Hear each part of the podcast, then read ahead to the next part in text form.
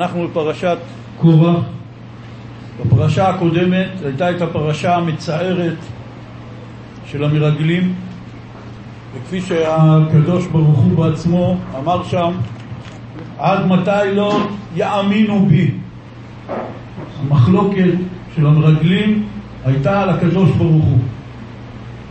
בפרשה הזאת יש עוד פרשה מצערת של קורח וכל האנשים שהיו איתו, שהם חלקו על הסמכות של משה רבנו. ואלה בדיוק שתי האמונות היסודיות שכל יהודי ויהודי צריך לסגל לעצמו. האמונה בשם והאמונה במשה עבדו. וכפי שהקדוש ברוך הוא אומר למשה לפני מתן תורה, וגם בך יאמינו לעולם. כלומר, יש לנו כאן מדברי הקדוש ברוך הוא את היסוד של האמונה בנבואת משה רבנו, שהוא עבד השם, שהוא נביא השם. וכפי שכתוב בהתחלה לפני שירת הים, שאנחנו אומרים כל יום בתפילה, וזה קטע כל כך חשוב שחכמים תקנו לנו להגיד את שירת הים כל יום בתפילת שחרית. וכתוב שם לפני השירה, ויאמינו בשם ובמשה עבדו. וזאת נקודה שתמיד צריך לחזק. וכשאנחנו באים ללמוד פרשיות השבוע, שפה, שבשיחה של שעה, אי אפשר כמובן להקיף את כל הפרשה, אלא לוקחים כל פעם איזושהי נקודה, כאשר הדרך שלנו היא למצוא נקודה שהיא שייכת לכל אחד ואחד מאיתנו בחיים שלנו, הנוכחיים, בתקופה הזאת. ולכן, משתי הפרשות האלה, פרשת שלח ופרשת קורח, שאנחנו נמצאים בה, אנחנו לומדים שתי הנקודות האלה של האמונה בשם ובמשה עבדו. מעבר לזה שהקדוש ברוך הוא אמר למשה לפני מתן תורה וגם בך יאמינו לעולם, זאת אומרת שיש כאן נקודה יסודית וחשובה מאוד. הנבואה האחרונה שאנחנו קיבלנו מאז שנפסקה הנבואה, הנבואה האחרונה, הנבואה של הנביא מלאכי. הוא היה הנביא האחרון בעם ישראל. עד שתחזור הנבואה עם אליהו הנביא לפני הגאולה. והנבואה זה עניין יסודי מאוד וחשוב. אנחנו בתקופה שלנו, עם ישראל התרגל כבר, אנחנו אלפיים שנה בלי נביא. אז התרגלנו. אבל זה מצב שאסור להתרגל אליו. כי צריך לדעת שהקדוש ברוך הוא ברא את העולם באופן כזה שהוא הודיע לנו במפורש שהדרך שלנו לתקשר איתו, אם אפשר להגיד ככה, זה דרך נביאים. אנחנו עכשיו במצב, במצב של הבדיעבד, כלומר חסר משהו מאוד חשוב, אז מצאנו איזשהו מנגנון לחיות איתו. המנגנון הזה הוא חכמים במקום נביאים. מה ההבדל? הנביא, הקדוש ברוך הוא מדבר דרכו. כל מילה שהנביאים אמרו, אלה דברי השם יתברך בעצמו. והרמב"ם מסביר לנו שאחד מעיקרי האמונה שלנו זה להאמין שהקדוש ברוך הוא מנבא בני אדם. עכשיו צריך להתייעכב רגע על המילה נביא. אנחנו היום משתמשים במושג להתנבא ונביא במובן של לחזות את העתיד. זאת לא המשמעות המקורית של המילה נביא. המילה נביא באה מהמילה ניב שפתיים. הקדוש ברוך הוא מדבר דרך הנביא, זה פירוש נביא. נביא זה אחד שהקדוש ברוך הוא מדבר דרכו. חלק מהנבואות היה גם שהנביאים חזו את העתיד. אז אנחנו משתמשים במילה בהקשר הזה רק, אבל זה לא ככה. נבואה זה מצב עליון מאוד שבו האדם מתפשט מהגשמיות שלו ופשוט הקדוש ברוך הוא מדבר דרכו. כמו שמופיע בתנ"ך, היה מושג שהיה נקרא בני הנביאים, תלמידים של הנביאים. שהנביאים היו מלמדים אותם איך מגיעים למצב רוחני כזה גבוה שהאדם כאילו יוצא מעצמו והוא כל כולו מבוטל לקדוש ברוך הוא. והיו לעם ישראל הרבה מאוד מאוד נביאים ובני נביאים. בתנ"ך כתובות רק הנבואות שנצרכות לדורות. כמה עשרות נביאים ונביאות. לא היו רק נביאים גברים, היו גם נביאות נשים, וחלק מהם היו גדולות מאוד. ודומני שחז"ל אומרים שמה שנכתבו לנו זה 48 נביאים ושבע נביאות. מדובר פה על מצב רוחני עליון מאוד, ככה הקדוש ברוך הוא מדבר עם עם ישראל דרך הנביאים. כמובן שאדון הנביאים, הגדול מכולם, גדול לא במובן שכל הנביאים, אם הם היו חמש בסולם הנבואה, אז משה רבנו היה עשר. זה לא במובן הזה. זה עולם אחר לגמרי. כל הנבואה של משה רבנו הייתה משהו אחר לחלוטין. וכפי שבפרשה הקודמת, כאשר אהרון ומרים חלקו על האח שלהם משה, הקדוש ברוך הוא אומר להם, על משה אתם חולקים? הלא אם יהיה מישהו נביא במראה אליו אתוודה, ככה הקדוש ברוך הוא אומר בעצמו. בחזיונות, בדימויים, בדרך כלל, כמו שכותבים, רק בלילה. משה רבנו ראה את הנבואה בלי שום דימויים, בלי שום מראה. הקדוש ברוך הוא בפרשה הקודמת אומר לאהרון ומרים, משה זה עניין אחר לגמרי. הוא היה אדון הנביאים ואף אחד לא היה קרוב אליו, אבל היו נביאים. בנבואה האחרונה של הנביא האחרון, שלושת הנביאים האחרונים, היו חגי, זכריה ומלאכי. הם היו כבר בזמן בניין בית שני על ידי עזרא ונחמיה. והם היו חברים בכנסת הגדולה, 120 חכמי תורה, ביניהם מרדכי היהודי, עזרא, נחמיה ואחרים, והם היו בית הדין של עם ישראל. חלק מהם היו חגי, זכריה ומלאכי. מלאכי היה הנביא האחרון. בנבואה האחרונה שהקדוש ברוך הוא אמר לנביא האחרון, זה נבואת פרידה מעם ישראל, מבחינת הנבואה. אומר הקדוש ברוך הוא, זכרו תורת משה עבדי. הקדוש ברוך הוא קורא את התורה על שם משה. וגם אנחנו קוראים לה ככה, תורת משה. וכשעומדים חתן וכלה מתחת לחופה, אומר החתן לכלה, על פי מנהגי ישראל, הרי את מקודשת לי כדת משה וישראל. דת משה. ואצל הרמב"ם, בעיקרי האמונה שלו, האמונה בנבואת משה זה אחד מעיקרי האמונה.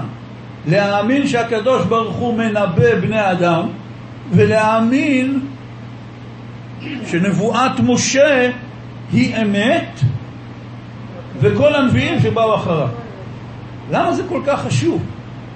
הקדוש ברוך הוא היה יכול לברוא את העולם באופן כזה שלכל אחד מאיתנו, לכל אחד מעם ישראל, יהיה קשר אישי איתו. הקדוש ברוך הוא ידבר איתו, ישלח לו מחשבות, בת קול מן השמיים.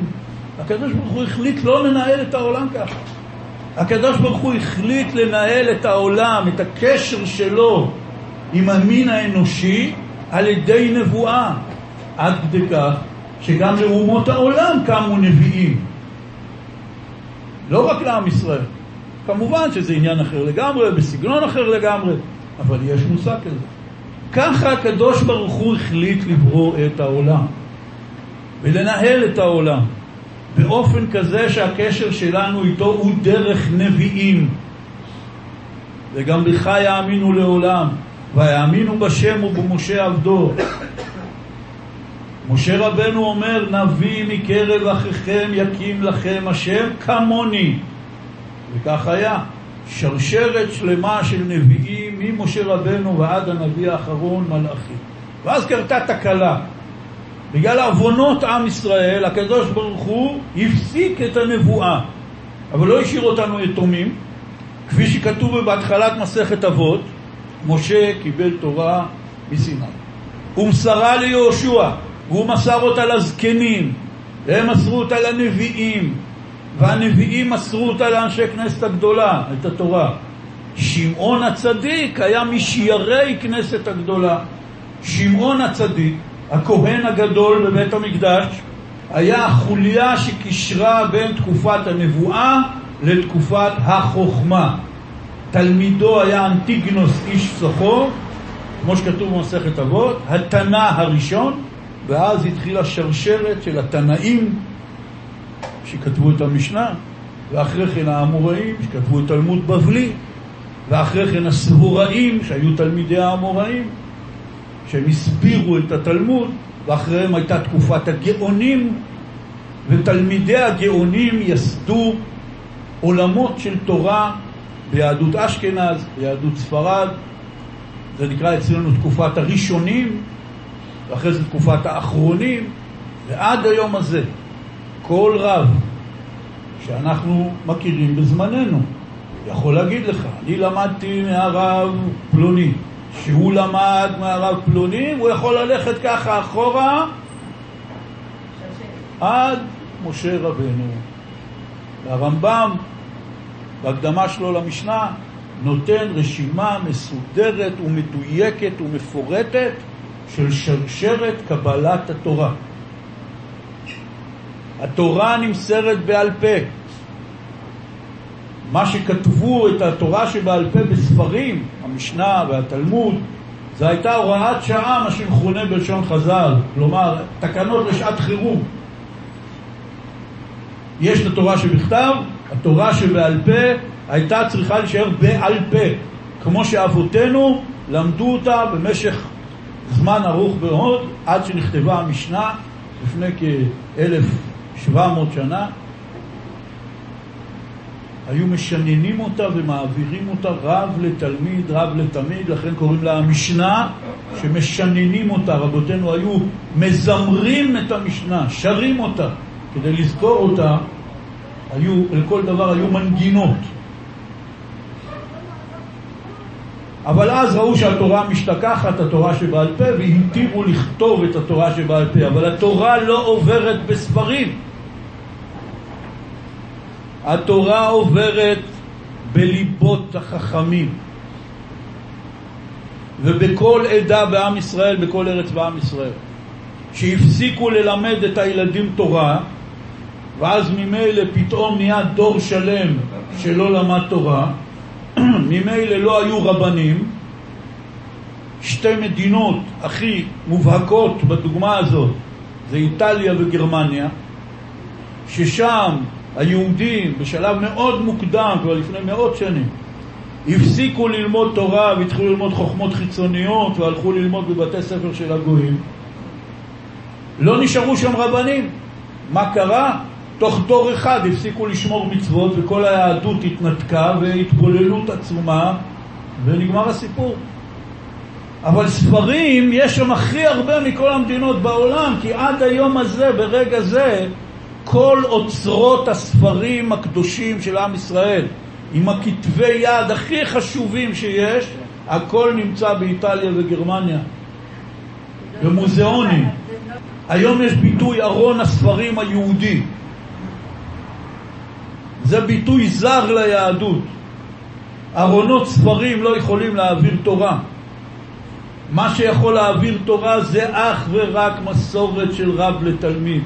והדוגמה ההפוכה לאיטליה וגרמניה זה תימן. שבתימן לא היו ספרים, כי לא היה שם דפוס. ספרים היו נדירים ביותר.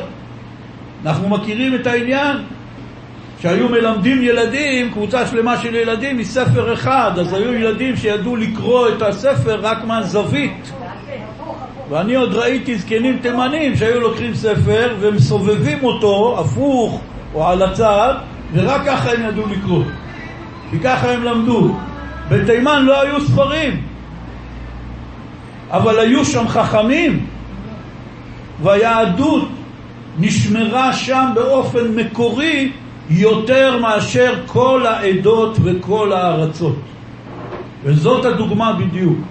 צריך חכמים, לא צריך ספרים, צריך אנשים שיעבירו את התורה מדור לדור. וכאשר הקדוש ברוך הוא הפסיק את הנבואה, הוא נתן לנו במקומם חכמים, וזה יסוד מוסד ביהדות עד ליום הזה ועד לרגע זה. אמונת חכמים, שהיא משתלשלת מהעניין של האמונה בנבואת משה רבנו. והנה בפרשה שלנו בא קורח ונהיה אבי אבות החולקים על סמכות החכמים. עד היום הזה כל מי שחולק על סמכות חז"ל או על סמכות הרבנים שמעבירים את התורה, הוא משתמש באותן שיטות של קורח ודתן ואבירם. ומי שילמד את הפרשה בעיון, הוא יראה, יש כאן מדריך לחולק המצוי. כתוב בתחילת הפרשה, ויקח קורח בן יצהר בן קהת בן לוי, ודתן ואבירם בני אליאב, ואון בן פלט בני ראובן, ויקומו לפני משה. והאנשים מבני ישראל חמישים ומאתיים נשיאי עדה, קריאי מועד, אנשי שם.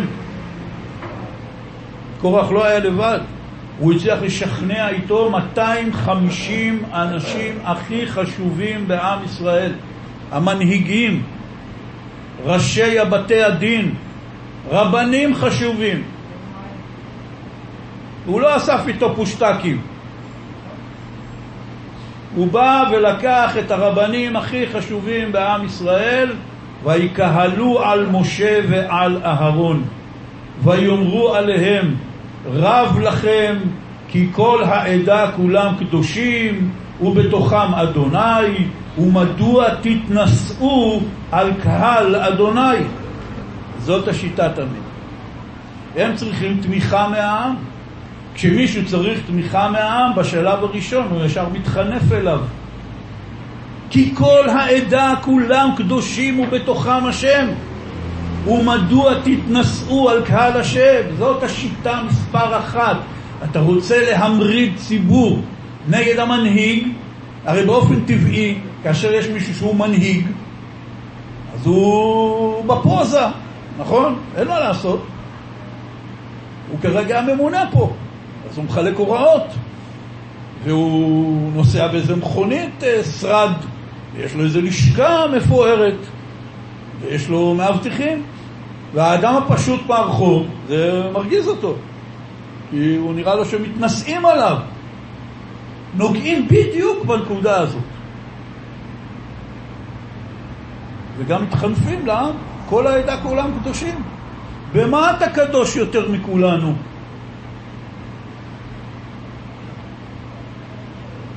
כולם קדושים. ואתה מתנשא על קהל השם. זה דיבור שמדבר ללבבות של אנשים. כשמישהו אומר, כולנו שווים, מה הוא שווה יותר מאיתנו? מי הוא בכלל? נכון? מי הוא בכלל?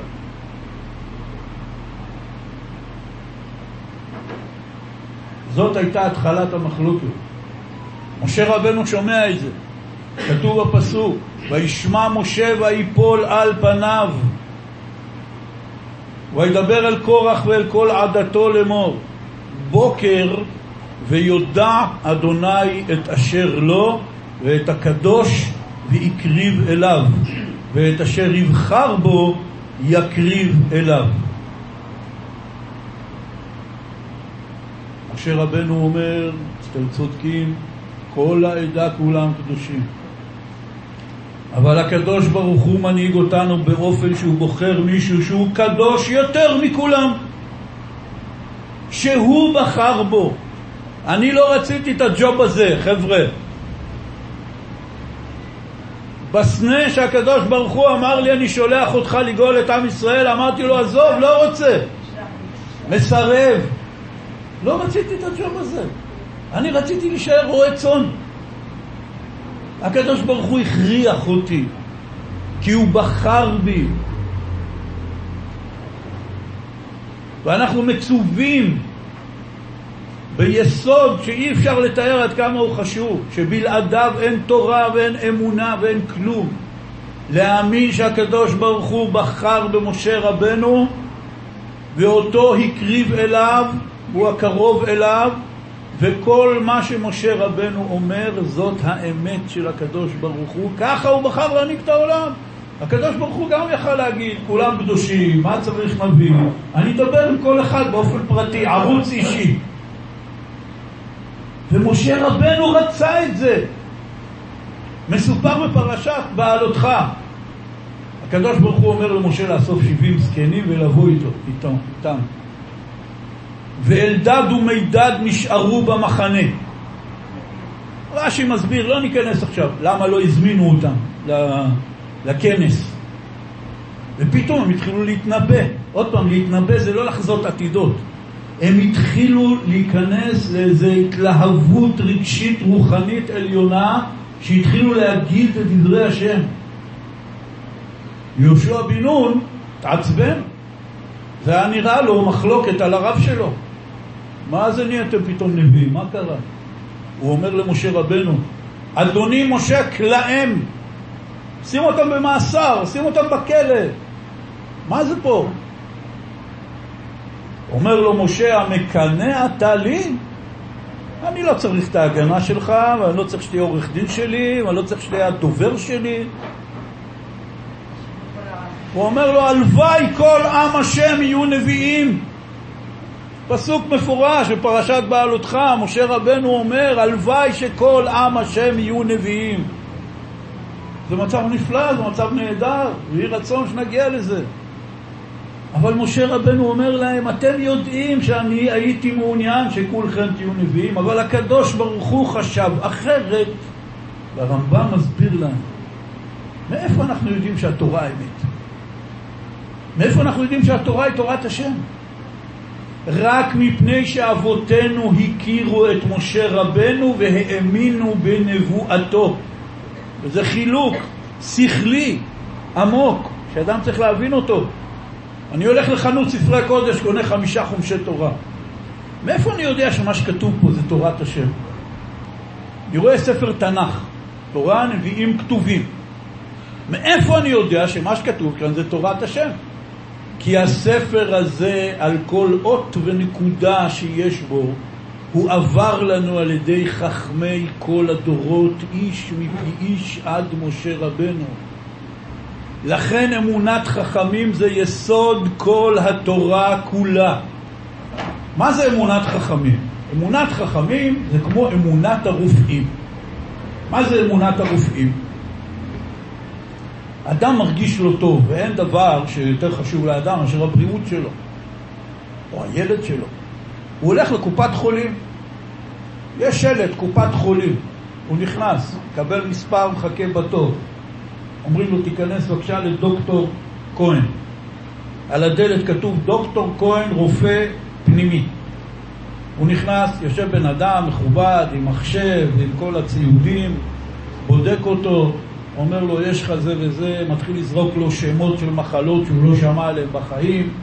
אומר לו, אני רושם לך תרופות, הוא אומר לו תרופות שהוא לא שמע עליהן בחיים. הוא הולך לבית מרקחת, קונה את התרופות, לוקח אותן. למה הוא לא אומר לרופא, רגע, מי אמר, על סמך מה, תוכיח לי? מישהו פעם ביקש פה איזו הוכחה מרופא? ואם היה איזה חוצפן כזה, הרופא זורק אותו מהחדר. זה נקרא אמונת חכמים.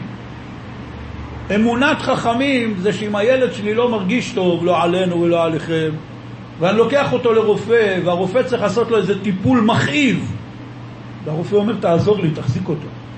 הרופא מכאיב לילד שלי, הילד צועק ובוכה, ואני משתף פעולה, מחזיק את הילד. אומר לו, לא נורא מותק, זה לטובתך, עוד מעט זה יעבור, הרופא רוצה רק לעזור לך. הרי אם מישהו אחר היה מכאיב לילד שלי אפילו אחוז מזה, הייתי נלחם בו ומנטרל אותו. הרופא מתקיף את הילד שלי, ואני עוזר לו. למה? רק מאמונה. כי אין לי שום מושג מה הרופא עושה. כי אני לא רופא. אני לא מבין את המושגים שהוא מסביר לי, אני לא מבין מה הטיפול, מה שהרופא אומר, אני עושה. לוקח תרופה, מקבל טיפול, יש תופעות לוואי, יש בעיות, אני אומר, רגע, אולי אני אפסיק עם זה. מה כולם יגידו לי? תגיד, אתה נורמלי? אתה עובר על הוראות הרופא? זאת אמונת חכמים. ועל זה אין יצר הרע, ואין מחשבות כפירה, ואין מחלוקת קורח ועדתו. יש אנשים שחולקים על הרפואה הקונבנציונלית בימינו. אבל הם לא אומרים שלא צריך רפואה, הם רק אומרים שצריך רפואה אחרת. ואז הם מביאים לך איזה רופא הומאופתי, רופא טבעי, גורו של רפואה טבעית, הוא אומר, תשמע מה הוא אומר, הנה תקשיב, הוכחות. זה גם כן אמונת חכמים. הרי גם הם לא מבינים כלום ממה שהרופא הטבעי אומר. הם מאמינים ברופא הטבעי, כמו ששאר האנשים מאמינים ברופא הקונבנציונלי. ואני לא בא לפסוק במחלוקת הזאת. קטונתי. אותי מה שמעניין זה הנקודה של האמונת חכמים. פה אתה תלמיד, מה שאומרים לך אתה עושה, נקודה. משמעת. בלי משמעת אי אפשר לנהל שום התארגנות של בני אדם. לא משפחה, שצריך שיהיה בה סמכות של ההורים, לא ועד בית, לא עיר, לא מדינה, שום קבוצה של בני אדם, בעבודה, בעסקים, חייב שתהיה סמכות שמה שהוא אומר עושים, לא כל שכן צבא. מי שיבוא במקום עבודה, בצבא, במוסדות שלטון, במשפחה, ויגיד כל העדה, כולם קדושים, תוכם השם, ממש התנשאו, כאלה השם. מי אתה שתגיד לי מה לעשות? אני נבחרתי לנהל כאן את העסק. זאת התשובה. לא מתאים לך? תפרוש. אבל אם אתה רוצה להיות חלק מההתארגנות כאן, עוד פעם, לא משנה אם זה מקום עבודה, או צבא, או עירייה, או משפחה, אתה חייב לציית. בלי משמעת ממי, למי שנבחר להיות הסמכות, העסק מתפרק. זה מה שקורה ביהדות. היהדות זאת גם כן התארגנות. התארגנות של מיליוני יהודים ללמוד ולקיים ולעשות את רצון השם כפי שמופיע בתורה שבכתב ובתורה שבעל פה. יש מנגנון מאוד מסודר של העברת הסמכות מהנביאים ממשה רבנו ועד אחרון הרבנים מגדולי הדור בזמננו וכל מי שקם באמצע לפרק את הסמכות הזאת מהצדוקים שהיו בזמן בית שני הקראים שהיו בזמן חז"ל, הרפורמים והקונסרבטיבים בזמננו, הם באים לפרק את המערכת. והם אף פעם לא יצליחו, הצלחות רגעיות פה ושם, אבל נצח ישראל לא ישקר, והתורה תמיד תמשיך לעבור בצורה הכי נאמנה והכי מקורית. הכלבים נובחים והשיירה עוברת. הרי זה פירוש המילה רפורמים. רפורמה בלועזית פירושו עיצוב מחדש. ר, זה תמיד, אתם מכירים? זה שרוצים להגיד שעושים משהו מחדש, זה ר. פורמה זה צורה, עיצוב, תבנית. רוצים לעצב מחדש את היהדות. וזה דבר בעייתי מאוד לעם ישראל. לפעמים יש ביניהם שעושים את זה מכוונה טובה. העניין שלנו זה לא מלחמה ברפורמים כבני אדם, הם יהודים, הם אחים שלנו. במצב שיש היום בעולם הפוך, אני הכרתי כאלה, יהודים בארצות הברית שחיים בהתבוללות גמורה, הם מחפשים איזה קשר ליהדות, והקשר היחידי שהם מצאו, שיש להם בסביבה, זה רפורמים. נגדם באופן אישי אין שום דבר. אבל נגד הרעיון, עד הסוף, נגד. שאל שמעון פרס, שאל פעם אחד הרבנים, מה יש לכם נגד הרפורמים? הרי אנחנו חילונים, לא מקיימים שום מצווה, לא שום דבר, אז למה אתם יותר נגדם מאשר נגדנו? נגד החילונים הרגילים. אמר לו הרב, תגיד לי, מה בעיניך יותר חמור, אדם שגונב כסף או אדם שמזייף כסף? לפי כל החוקים של כל המדינות בעולם, זיוף כסף זה עבירה חמורה פי מיליון מלגנוב כסף. למה?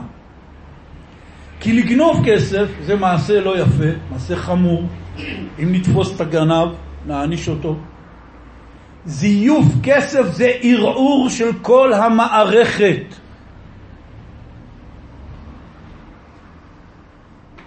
כי כשמתחילים להפיץ כסף מזויף, וזה מתגלה, האמון של בני אדם בכספים נעלם. והם לא סומכים על שטרות הכסף של הבנק הארצי ושל הממשלה. כל המערכת החברתית מתערערת לגמרי. אנשים הרגישו שכל העולם שלהם מתפרק. לכן הסמכות והעוצמה של המערכת מאוד חשובה. כאשר בא מישהו וגונב כסף, בא אחד אומר, עזוב, לא מאמינים בתורה, לא רוצים את התורה, בסדר, קרה ויקרה ויש דרכים להתמודד. כשבא אחד לזייף כסף, מזייף יהדות, שזה נראה כמו דת, אבל זה לא דת. אין דבר יותר מסוכן מזה למערכת. קורח היה הרפורמי הראשון. כל העדה כולם קדושים, תוכם השם, זה צועק על השם. מה נבואה, מה חכמים, כל אחד עם האמת שלו, וכל אחד ילך בדרך שלו, וכל אחד יפרש איך שהוא רוצה. נשמע ממש על הכיפאק, דמוקרטי, מודרני, פוסט-מודרני. המערכת תתפרק. שאלו את החזון איש, רבי אברהם ישעיהו קרליץ, מגדולי הדורות אפילו אפשר לומר, שהיה בדורנו. נפטר לפני 60 שנה בערך. שאלו אותו במכתב, מהי הדרך להגיע לאמונת חכמים? אמר להם, אין אמונת חכמים בלי אמונת החוכמה. קודם כל אתה צריך להאמין שיש דבר כזה בעולם, חוכמה אלוהית, שכתובה בתורה. והדרך להגיע לחוכמת התורה זה על ידי שקידה והתמדה ומסירות נפש של שנים. אם אתה מאמין שיש חוכמה, עכשיו אפשר להגיע לאמונת חכמים. מפני, אומר החזון איש, שהחוכמה לא עוברת בספרים, אלא החוכמה עוברת דרך נשמת חכם חי. ככה הוא כותב. כמו שאמרנו קודם, בתימן היו חכמים אבל לא היו ספרים. היהדות נשמרה שם בטהרתה, בצורה הכי מקורית והכי אמיתית, מכל העדות וכל הארצות. ובארצות שבהם לא היו רבנים, אבל היו ספרים מפה ועד הודעה חדשה, ופרופסורים לתלמוד, ודוקטורים ליהדות. היהדות נעלמה, נעלמה פיזית. רוב היהודים התבוללו והפכו להיות גויים. ולכן כל אדם צריך לרענן את אמונת החכמים שלו. יש בזה כמה חלקים, זה לא פשוט. היום אנחנו בזמן שרוב ככל האנשים שומעים שיחות, שיעורים, נחשפים לרבנים דרך סרטונים באינטרנט, בוואטסאפ, ביוטיוב. מישהו שולח לו הודעה, אומר לו, הרב משה כהן, עשר סימני קריאה, לבבות, אתם מכירים סימנים. חבל לך על הזמן, צפייה חובה, מפיל, מדהים. עכשיו, הוא לא שמע על הרב משה כהן בחיים שלו, הוא לא יודע מי זה. אבל תשמע, חבר שלו שם מאה סימני קריאה ואמר לו צפייה חובה, מדליק, מדהים, אתה נופל מהכיסא. אמר, טוב, בוא נראה, מה יכול להיות? יש סרטון. רואים יהודים, זקן, חליפה, כובע לפעמים. והוא מתחיל לדבר יפה, יודע לדבר יפה, מביא דרשה, ציטוטים, פה בדיחה, שם סיפור, על הכיף כיפאק. מבחינת האדם, גמרנו, זה מתן תורה, זה תורה מסיני. מי זה משה כהן? האם הוא באמת רב? מה זה רב בכלל? ואז יוצא מצב שכל מיני אנשים אלמוניים, לא מוסמכים, אומרים דברים, אנשים מקבלים אותם כתורה מסיני. עכשיו, מפני שגם אני בתוך הביזנס הזה, אבל אני לפחות אומר לכם, אני לא רב. אני לא רב במובן של אמונת חכמים, אני רב בזה שיש אנשים שקוראים לי הרב, זה הכל, בזה נגמר הסיפור.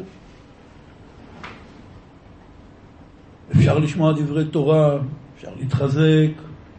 אסור להאמין בכל מילה שיוצאת מפה של אנשים שמכונים רבנים, כאילו זה תורה מסיני, כולל כל מה שאני אומר לכם פה.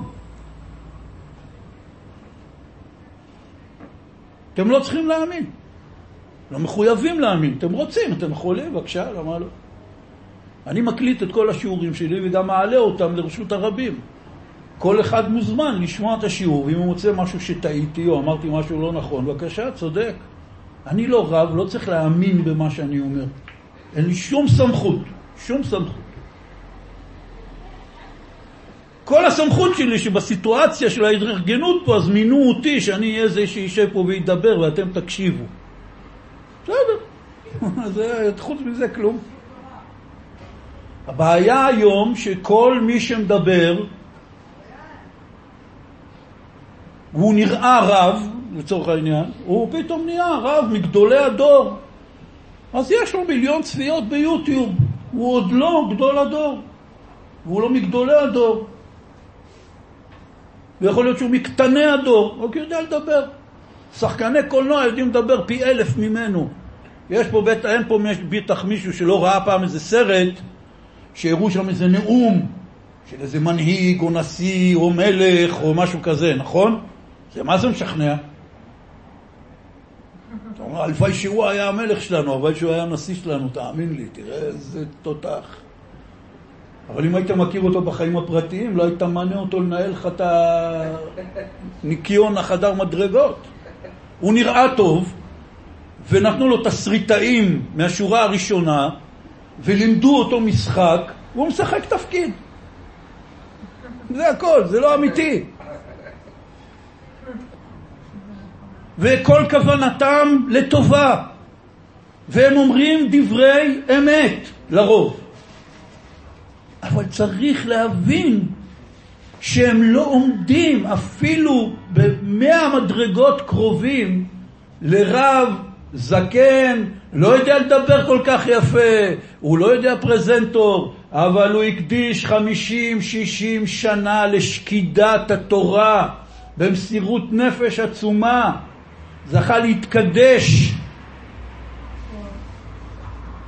הוא שם בכיס את כל הפרזנטורים. תיקחו את מרן הרב עובדיה זצ"ל. היה מדבר לא ברור.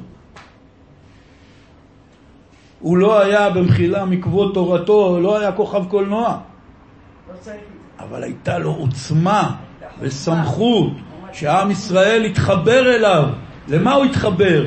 לאיש, לכובע, לגלימה של הראשון לציון, לזקן, מה פתאום? עם ישראל התחבר לתורה שלו. תורה כזאת אי אפשר ללמוד לא בקורס, לא בהשתלמות, לא באוניברסיטה. עשרות שנים של שקידת התורה במסירות נפש שאי אפשר לתאר בכלל. אלה החכמים שלנו. בהם אנחנו מצווים להאמין, בגדולי הדור. מי קובע מי זה גדול הדור? יש ביטוי כזה, משתמשים בו כל הזמן. על הרב אלישיב אמרו, פוסק הדור. הרב עובדיה, גדול הדור. רב חיים קניאבסקי, שיבדל חיים טובים ארוכים, אומרים לך, שר התורה, גדול הדור. הרב אלישיב ישב בדירה של שני חדרים קטנטנים במאה שערים ולמד תורה כל החיים שלו מגיל שלוש עד גיל מאה ושלוש. אף אחד לא מינה אותו לשום תפקיד. אז איך הוא פתאום נהיה הפוסק הדור שכולם עלו אליו לרגל מכיפות סרוגות ועד לחרדים הכי קיצוניים? אף אחד לא מינה אותו. רב חיים קנייבסקי מעולם לא היה לו שום תפקיד רבני. אפילו בבית כנסת שלו הוא לא הרב של הבית כנסת, אפילו בשכונה שלו הוא לא הרב של השכונה. אז מאיפה ניתן לו הסמכות הזאת? כמו הרב אליהו. עם ישראל מריח את גדולי התורה ועולה אליהם לרגל. למה? ככה. היה עוד בדורנו, נפטר לפני שלושים וכמה שנים, הגאון רבי שלמה זלמן אוירבך. הוא היה רב, גר בירושלים, היה לו תפקיד, היה ראש ישיבה, ישיבה ממש לא מפורסמת ולא חשובה. כשהוא נפטר, הגיעו להלוויה שלו קרוב ל-350 אלף איש.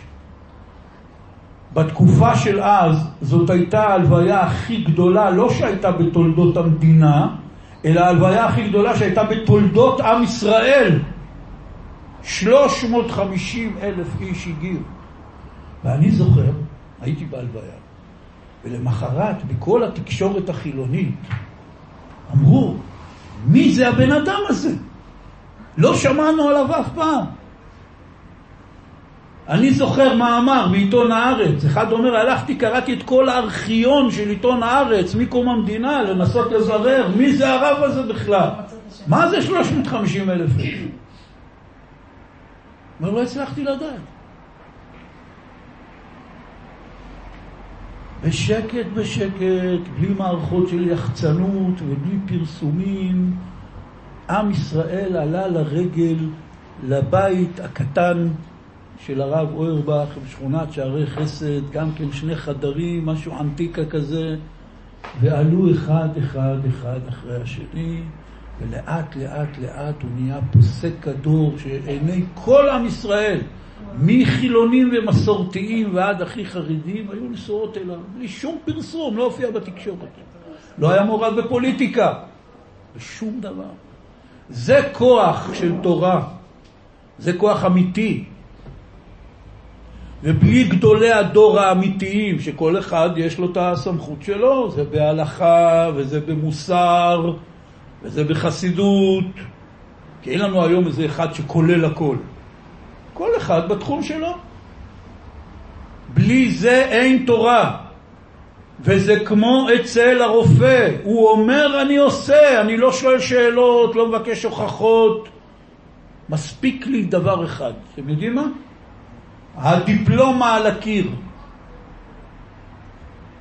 לחלק מאיתנו אולי יש רופאים קבועים שאנחנו מכירים אותם, אבל לכל אחד מאיתנו היה איזשהו שלב שאתה נכנס לרופא חדש. אתה לא מכיר אותו, אתה לא יודע מי זה. ואתה מקשיב לו. אתה לא אומר, רגע, רגע, רגע, בוא רק שנייה, תגיד, כמה שנים אתה רופא? איפה למדת? מה היו הציונים שלך? אתם יודעים שיכול להיות אחד שגמר פקולטה לרפואה, אבל גם עבר אותה בממוצע מספיק, 60 אחוז בכל הבחינות. עבר. אבל הוא לא כזה תלמיד טוב. מה ההתמחות המקצועית שלך? איפה התמחית? מביאים מנתח. אף אחד לא אומר לו, בוא, בוא, בוא, שנייה, בוא, בוא, בוא, אני רוצה קורות חיים, כמה ניתוחים עשית, כמה מהם הצליחו, כמה לא הצליחו. אף אחד לא שואל כאלה שאלות. הולכים מבררים, תגיד, רופא טוב? אז אחד אומר לך, כן, רופא מצוין. אתה אומר לו, וואלה, תודה, הרגעת אותי. אתה שואל אנשים שאין להם שום מושג מאיפה הם יודעים אם הוא רופא טוב או לא טוב. זרקו לך איזה דיבור. זה במקסימום של הבירור, כן? רוב האנשים לא מבררים כלום. אומרים לו, תיכנס בבקשה לדוקטור זה וזה, הוא נכנס. מה שהוא אומר לו, הוא עושה. זאת אמונת חכמים. כי אני מאמין קודם כל באמונת החוכמה. אני מאמין שיש דבר כזה חוכמת הרפואה. הם יודעים מה שהם עושים, נכון? אמונה, אין לי שום הוכחות לזה, כלום. אפס, אחד עגול. שום הוכחות. דבר שני, אני מאמין שהחוכמה עוברת דרך חכם חי. רופא, קוראים לו דוקטור. קופת חולים הדפיסה לו על הדלת דוקטור. עכשיו, כולנו יודעים שאפשר לזייף שלטים, אפשר לזייף מודעות, אפשר לזייף דיפלומות. מה זה לזייף? שלוש דקות במחשב. אני מוציא לך דיפלומה, מוציא לך זה. אולי הוא מזויף. עזוב, בחייך. אה, תראה, פה, קופת חולים, הוא מופיע בדפי זהב, הכל בסדר. בגלל שהוא מופיע בדפי זהב, אתה הולך להפקיר את הבריאות שלך בעיני בן אדם. תראה מה זה כוח של אמונה. איזה כוח יש לאמונה. בכל תחום יש אמונת חכמים. המורים בבית ספר, המומחים לנושא, בכל התקשורת מרגילים אותנו לזה, על כל נושא שמדברים, מביאים איזה מומחה, נכון? כן. נמצא איתנו דוקטור זה וזה, מומחה בזה וזה, והוא מתחיל לדבר. עכשיו כולנו בתקופת הקורונה, ברוך השם גילינו שגם אם יש לך תואר פרופסור ואפילו אם היית מנכ"ל משרד הבריאות, אתה יכול לשבת כל יום ולהתראיין ולדבר שטויות ברמות בלתי נתפסות. זה טוב, לערער לנו קצת את האמונת חכמים בדוקטורים ובפרופסורים, לבדוק. רק בתורה לכל אחד יש ספקות. ברגע שהרב אומר משהו שקצת לא מוצא חן בעיניי, או קצת לא נראה לי, לא כל שכן אנשים שעשו מזה קריירה, לנפץ את האמונה בסמכות חכמי התורה. בלי זה אין יהדות, בלי זה אין עם ישראל, אין כלום, אפס. ויש על זה כמה וכמה מצוות קבועות בתורה. שאנחנו מחויבים לשמוע לחכמי הדור בענייני תורה והלכה. ואני שוב חוזר, זה לא אומר שאנחנו צריכים לשמוע ולהאמין לדרשני יוטיוב.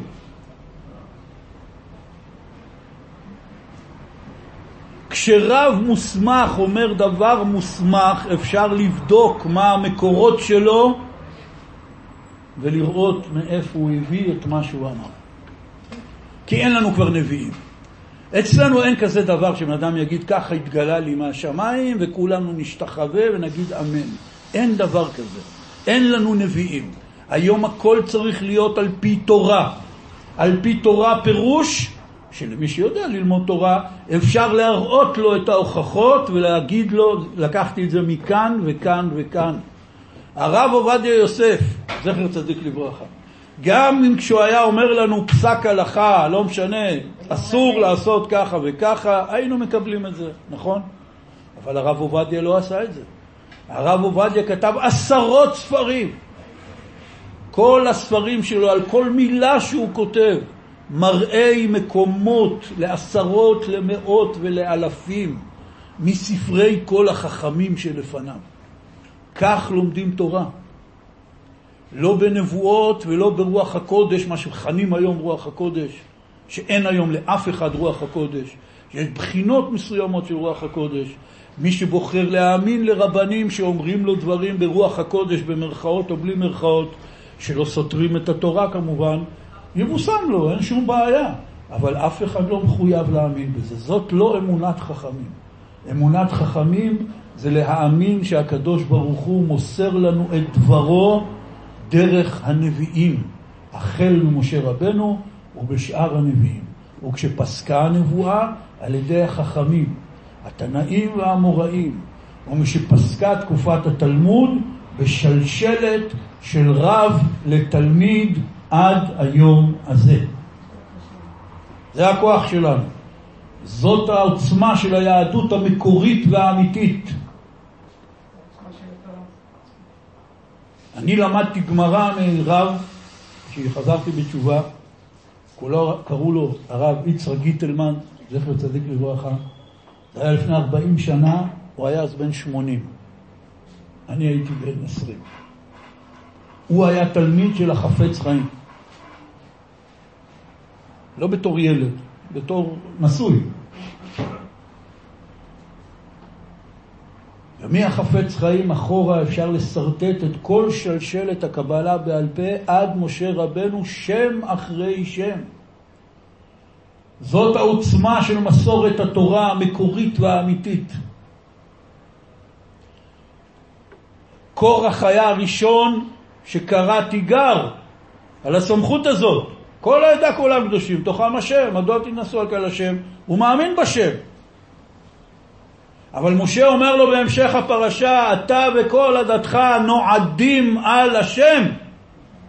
באמת, בעומק העניין, אתם כאילו מדברים בשם השם, רוצים להתקרב לשם, רוצים לעבוד את השם. אתם רק אומרים, מי אתה בכלל שאתה תנהל אותנו? ואתה תקבע לנו פה מצוות והלכות, למה מה קרה? אם הקדוש ברוך הוא לתת לנו מצוות, ייתן לנו מצוות ישירות, לא צריך אותך באמצע. אומר להם משה רבנו, אתם באמת נועדים על השם. המחלוקת שלכם זה על השם יתברך.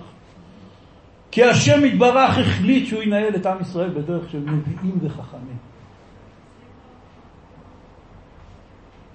לא מוצא חן בעיניכם איך שהוא החליט לנהל את העניינים. אז עם מי הוויכוח שלכם? הוויכוח שלכם זה לא איתי או עם אהרון, הוויכוח שלכם זה עם הקדוש ברוך הוא. ומה אנחנו לומדים לימינו?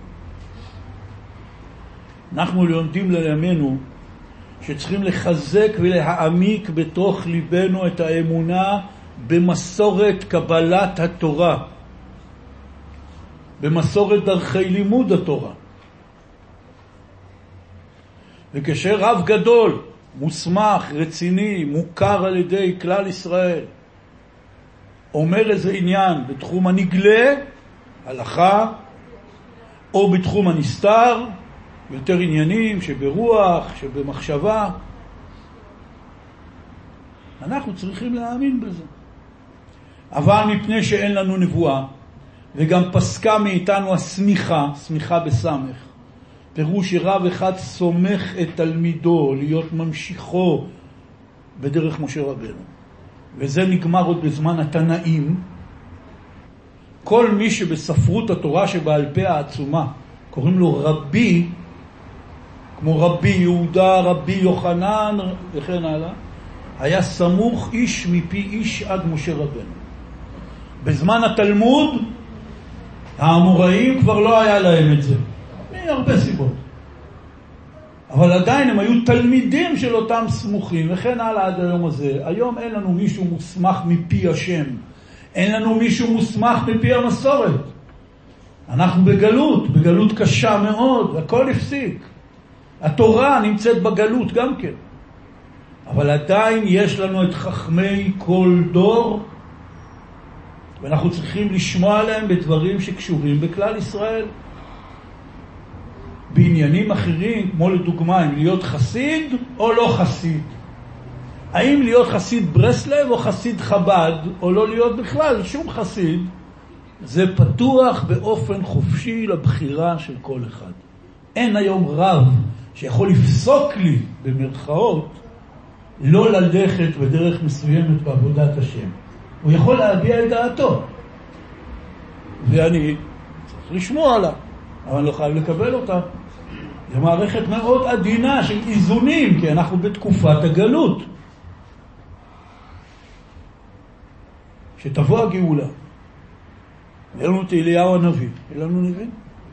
ויהיה לנו סנהדרין, סמוכים, איש מפי איש. ואז נהיה מחויבים לשמוע עליהם בכל דבר ועניין בלי יוצא מן הכלל. היום זו מערכת קצת עדינה. אז אנחנו מצב בעייתי. מצב נזיל, מצב עדין, מצב מורכב. ודווקא בגלל זה צריך כל כך להיזהר בכבוד החכמים. כי את זה צריך להגיד. אני לא מחויב לקבל כל איזה דיבור של איזה מישהו שמכנים אותו בשם רב, אמר. אף אחד לא יכול לחייב אותי בזה. יש גדולי הדור, אליהם נשמע בענייני ציבור ובענייני הלכה. אבל סתם איזה מישהו שקוראים לו הרב, אני לא מחויב לקבל מה שהוא אומר, אבל לכבד אותו אני חייב. על פי ההלכה. כל אדם, איש תורה, בן תורה, למד תורה, העם מחזיק ממנו איש תורה, אני מחויב בכבודו. על פי ההלכה. ולפגום בזה זה פגם חמור מאוד. אני לא מחויב להאמין בכל מילה שהוא אומר לי. אבל גדולי הדור, מעבירי התורה, הפוסקים הגדולים של כל דור, שהוכרו על ידי כלל ישראל, כמו שאמרתי, במנגנון כזה סודי, שלא ברור בדיוק איך זה קרה.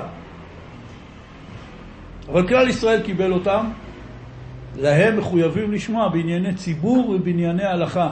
וזה דבר יסודי מאוד, שבלי זה אין עם ישראל, הכל יתפרק. ולפעמים, גם אתם בטח נתקלתם, שיש לפעמים מחלוקת בין רבנים. זה דבר טבעי, הם בני אדם. ואז פתאום רב אחד מתחיל לדבר בזלזול נגד רבנים אחרים. צריך להתרחק ממנו כמו מאש. אתה היום לועג לרבנים אחרים, מחר ילעגו לך, מחרתיים ילעגו לכל רב, גם זה שאתה לא כועס עליו, ונשאר בלי כלום, נשאר עם סרטוני יוטיוב. אבל עם סרטוני יוטיוב אפשר לנהל את עם ישראל. כי מחרתיים יבואו לנו פרזנטורים יותר טובים, יותר מצחיקים מהרבנים, ואנחנו נלך אחריהם. סיפורים זה טוב, בדיחות זה טוב, רעיונות זה נפלא, הכל נפלא מאוד, הכל מכוונות טובות, צריך מאוד להיזהר, לשמור על גבולות הגזרה. משה רבנו ממשיך להנהיג את עם ישראל. עומד ומשמש בשמיים כבר שלושת אלפים שנה, ורוחו נמסכת בכל גדולי כל דור. ככה אומר הזוהר הקדוש, התפשטותא דמשה בכל דרה ודרה. ההתפשטות של נשמת משה קיימת בכל דור ודור. חז"ל בגמרא אומרים את זה, שבכל תלמיד חכם יש בו נקודה של משה רבנו. האור החיים הקדוש, בהתחלת פרשת חוקת,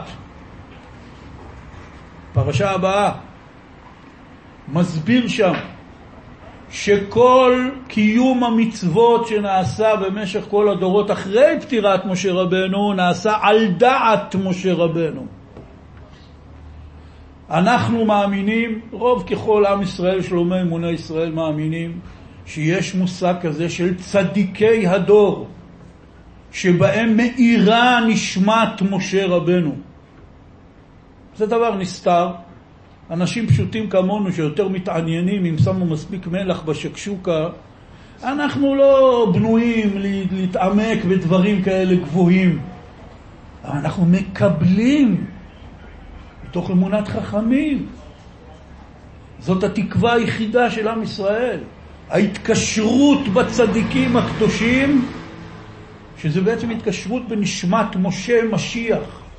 חז"ל אמרו בספריהם, גם בנגלה וגם בנסתר, משיח צדקנו זה פשוט התגלות חדשה של נשמת משה רבנו.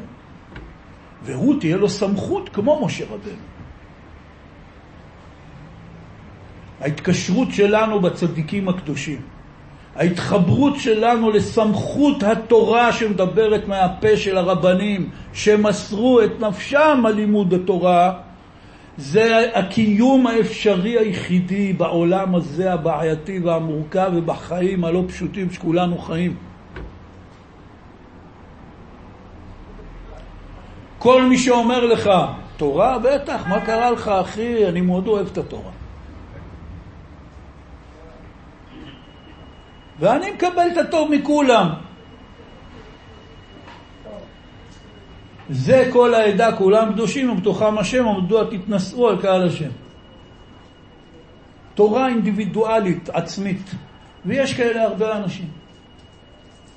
מאנשים חילוניים בלי כיפה, אוהבים את התורה, ועד לחרדים עם זקן וכיפה שחורה וכובע והכול, שגם הם, הם יש להם את התורה שלהם, או את התורה של הרב שלהם. יבוא כל הרבנים בדור, אומרים א', הרב שלהם אומר ב', לא מעניין אותי כלום, הוא אצלי משה רבנו, אין דבר כזה, אתה חלק מעם ישראל, ועם ישראל מונהג על ידי הנהגה כללית של רבנים, ואין לנו היום בדור לא נביא ולא משה רבנו ולא צדיק הדור ולא שום דבר, אין לנו אדם חי כזה, אנחנו בבעיה, אנחנו במצב מורכב, ודווקא בגלל המצב המורכב אנחנו צריכים מאוד מאוד להיזהר. לא לפרק את הסמכות של הרבנים. גם אם לפעמים הרב אומר דברים שמרגיזים אותי, ויכול להיות שאני צודק. תקשיבו טוב. יש עוד עניין שנהוג להגיד היום, הרבנים לא יכולים לטעות. אין דבר כזה. על פי התורה רבנים יכולים לטעות. לא רק זה, משה רבנו היה יכול לטעות. והוא גם טעה. והקדוש ברוך הוא נתן לו עונש, לא להיכנס לארץ ישראל. זה לא סתם טעות, הקדוש ברוך הוא החשיב את זה כעבירה. חכמי התורה בסנהדרין, בזמן שבית המקדש היה קיים, היו יכולים לטעות. יש לנו מסכת שלמה במשנה וגם בתלמוד, שעוסקת רק בדבר הזה. מה עושים כשהרבנים טועים? פסקו הלכה, התברר אחר כך שהם טעו. קוראים לה מסכת הוריות. יש כזאת מסכת במשנה ובגמרא. מסכת שלמה. הנושא, מה קורה שחכמים טועים? איזה חכמים? חכמי הסנהדרין. חז"ל אמרו שכל אחד מחכמי הסנהדרין היה חייב לדעת את כל השפות ואת כל החוכמות בעולם, כמובן את התורה להבדיל, והיו יכולים להחיות מתים. והיו צדיקים ברמות שאנחנו בכלל לא קולטים. והם היו יכולים לטעות. וגם רבנים בימינו, לא כל שכן וכל שכן וכל שכן יכולים לטעות. הם יכולים לטעות בפסק הלכה, ו- ו- והם יכולים לטעות כמובן בדעות. לפעמים מישהו נותן להם אינפורמציה לא מדויקת, ואז הם נותנים הוראה לא נכונה. הם טועים, רבנים יכולים לטעות, אין שום בעיה בזה. יש בתורה מערכת לתיקוני טעויות, כי הם בני אדם.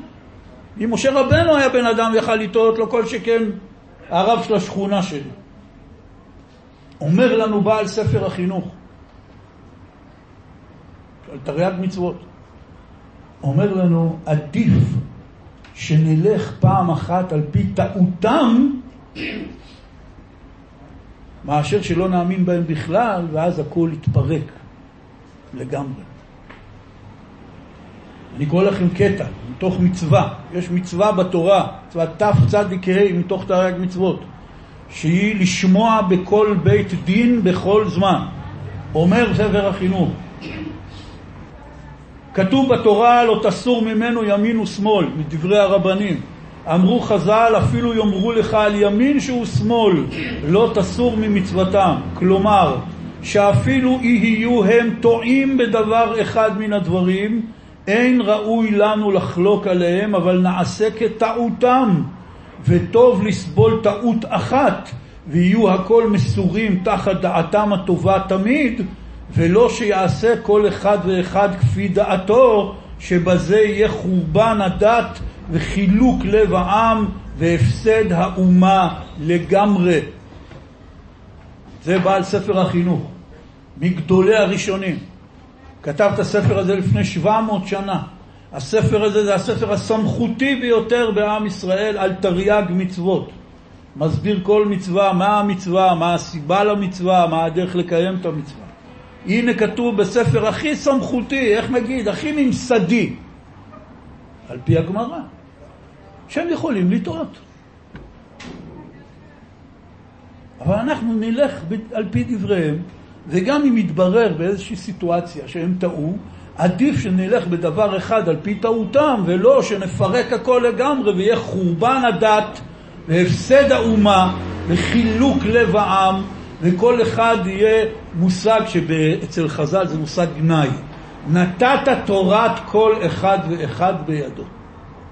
כלומר, כל אחד יחליט לעצמו מה נראה לו, מה לא נראה לו. אין דבר יותר גרוע מזה. תחשבו שעושים דבר כזה בצבא. תחשבו שעושים דבר כזה בכביש, עם חוקי תנועה. כל אחד נוסע באיזה מהירות שבא לו, באיזה כיוון שבא לו. אתה אומר, מה, תגיד, אתה נורמלי? מה, מי יגיד לי מה לעשות? אני עכשיו בא לנסוע 200. אני בא לי לנסוע נגד כיוון התנועה. אני בא לי לנסוע באור אדום. מי הם שהם יגידו לי מה לעשות? זה מכונית שלי, זה החיים שלי. מה תגיד לו? תגיד, אתה לא נורמלי. אתה יכול להרוג אנשים. אם כולם יתנהגו כמוך, יהיה פה בלאגן בינלאומי, סכנה. ככה זה בכל עניין, ככה זה במשפחה, בצבא, בעירייה, בממשלה. אין דבר כזה, כל אחד עושה מה שהוא רוצה. חייבים שיהיה איזה דרך, איזה סמכות, איזה מערכת. ולנו יש מערכת מתפקדת, ברוך השם, ביהדות, שלא הכזיבה אותנו עד היום הזה. לכן כל אחד ואחד לעצמו צריך מאוד להיזהר, לטפח את אמונת החכמים. אבל זה כמו אמונה בשם. בלי שתלמד מה זאת אמונה, אתה לא יכול להאמין באמונה הישרה. כי גם בתוך אמונה בשם יכולים לערבב כל מיני רעיונות לא נכונים, פסולים, ואז אתה חושב שאתה מאמין, אבל בעצם אתה לא בכיוון בכלל. אותו דבר באמונת חכמים, ולכן דיברתי על זה כאן. לא כל אחד שנראה כמוני עם זקן לבן וחליפה, שקוראים לו הרב ומדבר למיקרופון, הוא לא הופך להיות לא משה רבנו ולא גדול הדור ולא בית הדין ובדברים שאני אומר אין צורך להאמין שום אמונת חכמים, לא כל שכן באנשים שהם כמוני, דרשנים למיניהם, אין, זה, אין פה עניין של אמונת חכמים. אמונת חכמים זה אמונה בזה שחכמי הדורות מעבירים לנו את התורה בשלמותה על פי ההלכה. ואנחנו צריכים לשמוע על הרבנים המוסמכים שבכל דור ודור.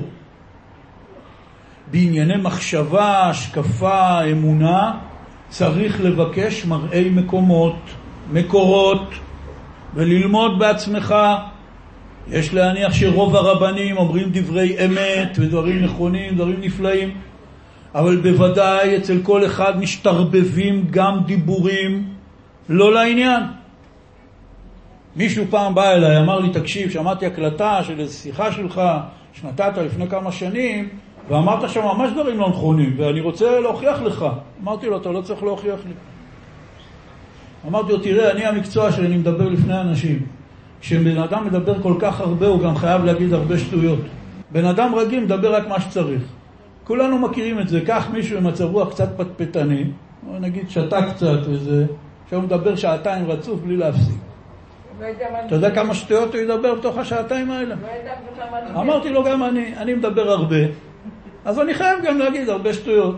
אבל מצד שני, אני גם בוודאי אומר גם כמה דברים טובים. אז תתרכז בדברים הטובים, ועל השטויות תסלח לי.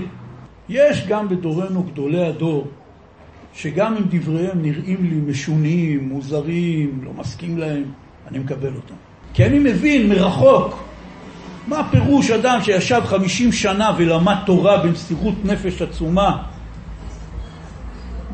לאיזה מדרגות הוא יכול להגיע? של סייעתא דשמיא, שמהשמיים לא מכשילים אותו. יש כאלה אנשים בדורנו. לכן גם באמונת חכמים, כמו באמונה בשם, צריך שהכל יהיה בגבולות הגזרה הנורמליים, האמיתיים, כפי שמקובל לנו מדורי דורות. אבל לא להאמין בכלל?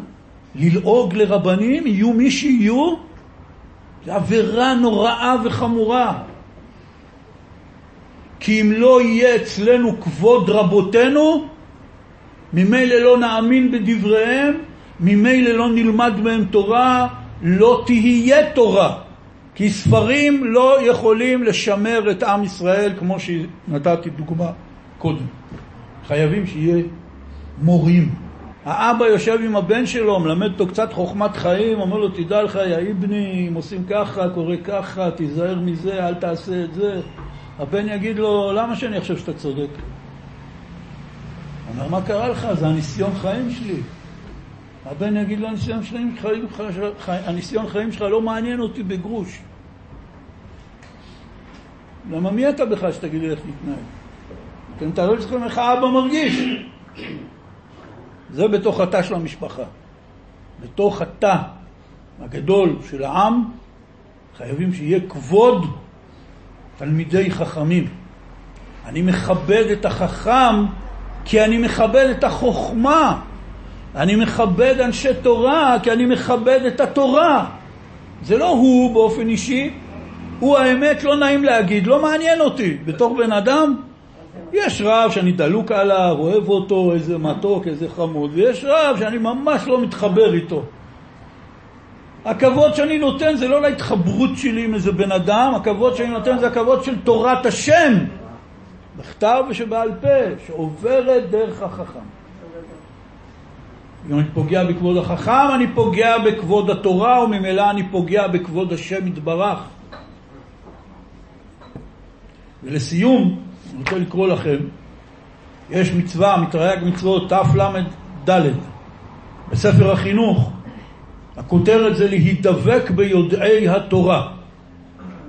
כותב ספר החינוך, שנצטווינו להתחבר ולהתדבק עם חכמי התורה, כדי שנלמוד מהם מצוותיה הנכבדות, ויורונו הדעות האמיתיות בה, שהם מקובלים מהם, כלומר שהם קיבלו אותם בקבלה איש מפי איש. ועל זה נאמר בתורה יש מצווה, וזאת מצווה מן התורה, ובו תדבק. ונכפה לציווי במקום אחר שנאמר ולדבקה בו. כתוב בתורה כמה פעמים, שתי הפעמים שהוא מצטט פה, ובו תדבק ולדבקה בו, שצריך להידבק בקדוש ברוך הוא. איך נדבקים בקדוש ברוך הוא? חכמים שאלו את זה. במסכת כתובות, בדף קי"א, אמרו חז"ל, יש מצווה להידבק בקדוש ברוך הוא, וכי אפשר לו לאדם להידבק בשכינה? איך אפשר להידבק באלוקים? מה זה המצווה המוזרה הזאת? איך מקיימים אותה? אמרו חז"ל, והם אומרים, והרי כתוב בתורה כי השם אלוקיך אש אוכלה הוא. אז איך אפשר להידבק לשם? אלא אומרים חז"ל שם במסכת כתובות בתלמוד, הידבק לתלמידי חכמים ולתלמידיהם. כאילו נדבק בו ברוך הוא. מזה למדו זיכרונם לברכה לומר שכל הנושא בת תלמיד חכם והמשיא ביתו לתלמיד חכם ומי שמהנה מנכסיו לתלמיד חכם כאילו נדבק בשכינה.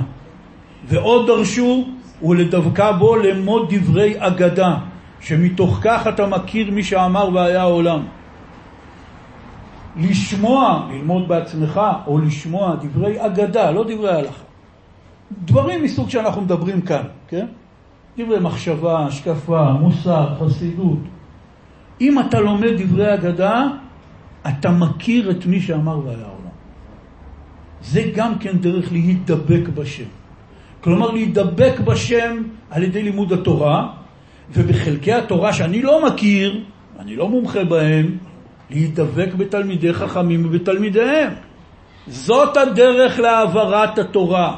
לא מה שבא לי בלב פתאום רגשות, או מה שכתוב בספרים.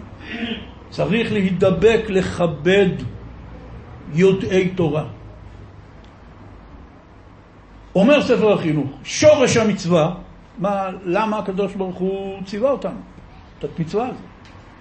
כדי שנלמוד לדעת דרכי השם יתברך. אנחנו נבראנו בעולם הזה כדי להידבק בקדוש ברוך הוא, אבל איך נדבקים בקדוש ברוך הוא?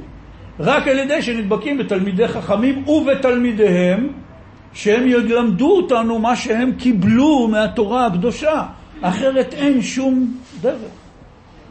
והוא מסיים ואומר כך: המצווה הזאת נוהגת בכל מקום ובכל זמן, גם לגברים וגם לנשים. מצווה עליהם גם כן לשמוע דברי חכמים, כדי שילמדו לדעת את השם. והעובר על זה, ואינו מתחבר עמהם, וקובע בליבו אהבתם, ומשתדל בטובם ותועלתם, בעתים שיש סיפק בידו לעשות כן, הוא מבטל מצוות עשה זה, ועונשו גדול מאוד. למה? כי הם קיום התורה ויסוד חזק לתשועת הנפשות. תשועת הנפשות, רבותיי. זה ביטוי נדיר מאוד. קיום התורה, הבנתי. אפשר שיהיה קיום התורה מדור לדור רק על ידי הידבקות בתלמידי חכמים, כבוד לתלמידי חכמים, שמיעה לתלמידי חכמים, אמונת חכמים. זה ברור, קיום התורה זה הגיוני. מה זה יסוד חזק לתשועת הנפשות? הוא אומר כי מעומק העניין כל הנפשות צריכות תשועה, כל הנפשות צריכות תיקון. אנחנו שומעים לרבנים לא רק מפני שרק ככה נדע את ההלכה ואז יהיה קיום התורה, גם חשוב מאוד. כדי להגיע לתשועת הנפש צריך התקשרות, הידבקות ואהבה בגדולי צדיקי הדורות. בלי זה אין תשועה לנפש. נקודה. ואז בא אדם ואומר, רגע, אבל תסביר לי, ומי אמר, ואולי אפשר גם אחרת, ואולי זה לא בטוח. אחי, עזוב, זה קורחיזם. אל תיכנס לשם. אל תהיה כמו קורח. הקדוש ברוך הוא גילה לנו בכמה וכמה מצוות בתורה את גודל העניין, להאמין בנביאים, להאמין בחכמים. מה זה להאמין? וזה משפט חשוב מאוד, תזכרו אותו. המהר"ל מפראג הגדיר אמונה, אמר לסמוך על הדבר הנעלם. הדבר הנעלם פירוש, אני לא רואה אותו, אני לא מבין אותו. לא מתחבר איתו, לא מסכים איתו. אני לא, לא, מה? מי אמר? זה נעלם. תסמוך על הדבר הנעלם. דוגמה, אתה הולך לרופא, כל מה שהוא אומר לך זה נעלם לגמרי מבינתך, אתה סומך עליו, אתה הולך לעשות ניתוח בגלל מה שהוא אומר לך. ואתה יודע שרופאים לפעמים טועים, ולפעמים עושים ניתוחים למישהו שלא צריך, ולפעמים עושים ניתוח ולא מנתחים את המקום הנכון, אתה יודע שיש טעויות, יש הרבה בלאגן בעולם, רשלנות רפואית, שלא נדע, לא עלינו ולא עליכם. ועדיין אתה סומך. סומך על הדבר הנעלם.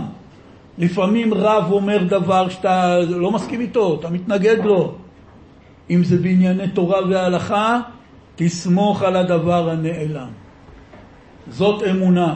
ראוי לנו מאוד שאם בכל תחום בחיים אנחנו סומכים על הדבר הנעלם, כלומר מתנהגים ועושים דברים לפי מערכות שאין לנו מושג מה ההיגיון שלהם בכלל, ודאי וודאי שצריך לסמוך על הצדיקים, על חכמי התורה, על הנביאים, שאומנם זה דבר נעלם, אבל לסמוך עליהם, אומר לנו ספר החינוך, יסוד חזק לתשועת הנפשות. שבת שלום.